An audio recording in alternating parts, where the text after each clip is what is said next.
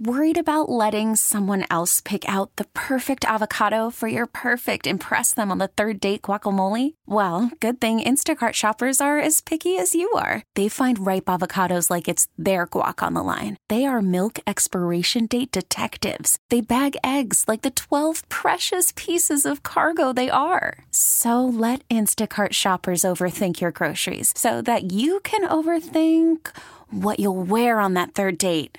Download the Instacart app to get free delivery on your first three orders while supplies last. Minimum $10 per order, additional term supply. Audacy celebrates Mother's Day, brought to you by T Mobile. You can count on T Mobile to help you stay connected on America's largest 5G network. The top stories from across the New York tri state from the WCBS 880 Newsroom. This is the All Local. The FDNY is searching a pile of rubble in the Bronx, a partial building collapse. It was a six-story building on Billingsley Terrace in Morris Heights. Happened just after 3:30 this afternoon. Looks like someone took a big cake slicer and took a slice right off a corner of the building. You can see into all the apartments above. Six stories of that corner of the building crashing to the sidewalk below. And FDNY Commissioner Laura Kavanagh says there are no injuries uh, at this point, but K9 teams are searching the debris for any potential people underneath.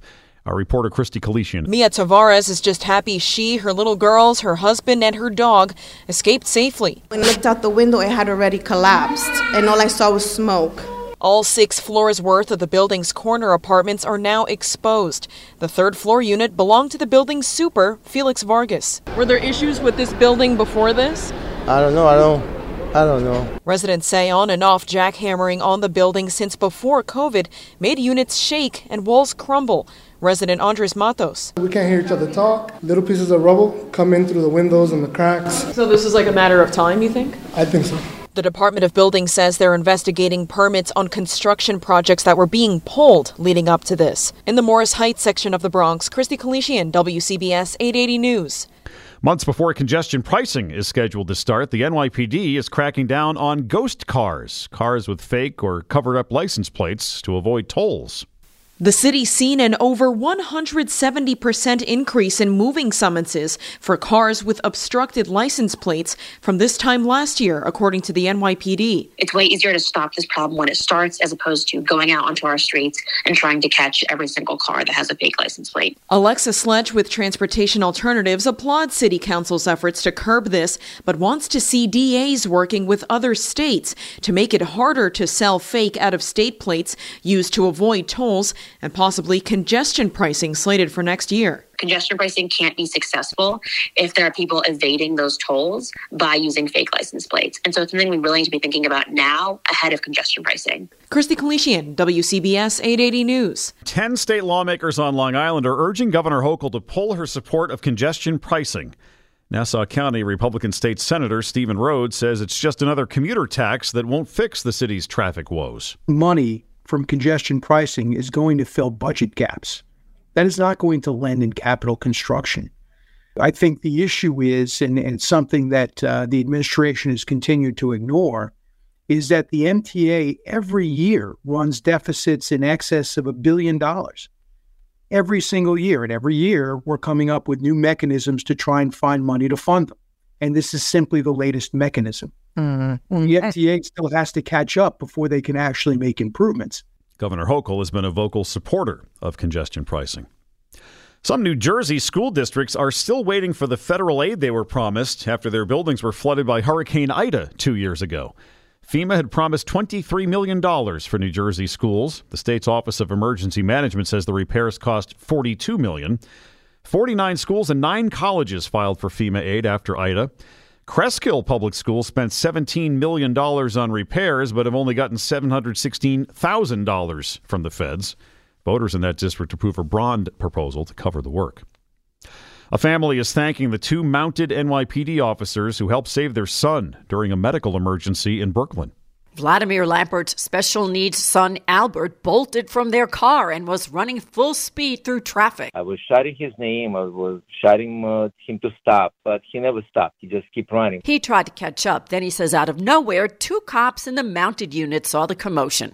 Officer Tom Schmelzer got ahead of the teen and blocked his path. And he definitely got a little bit startled. He actually threw his iPad at me, which I ended up catching and then was still in, you know, able to calm him down. Detective Amy Suarez said the family later came to the stables to thank them and their trusty steeds. We did not expect it, but we were grateful to see the aftermath. She says everyone was fine, including horses Papo and Limerick, who got treats. I'm Julia Papa, WCBS 880 News. A man who spent 27 years in prison for a murder he didn't commit is suing the city and two NYPD detectives.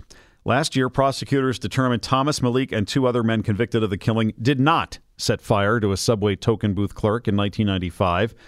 The real killer squirted gasoline into that toll booth and lit matches.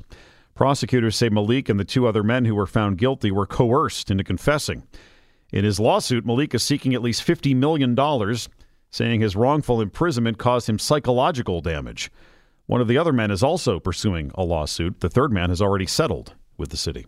Now, time for WCBS 880 weather. The sky will be clearing overnight. There will still be a few snow flurries back across, uh, it's actually west of the Poconos and Catskills. Most of them are drying out before they even get down slope after the uh, after the mountain. So clearing and cold overnight and the wind slowly dying down, lows 30 to 35, 20s inland.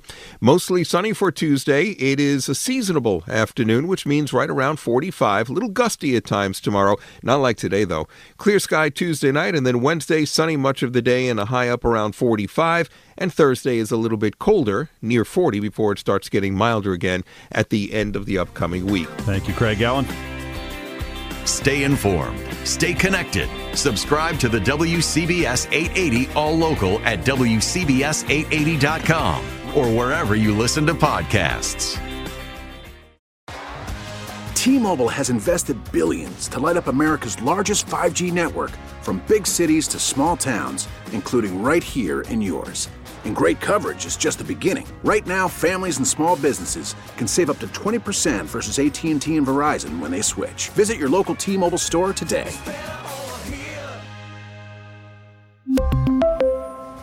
Plan savings with 3 lines of T-Mobile Essentials versus comparable available plans. Plan features and taxes and fees may vary. We get it. Attention spans just aren't what they used to be. Heads in social media and eyes on Netflix. But what do people do with their ears?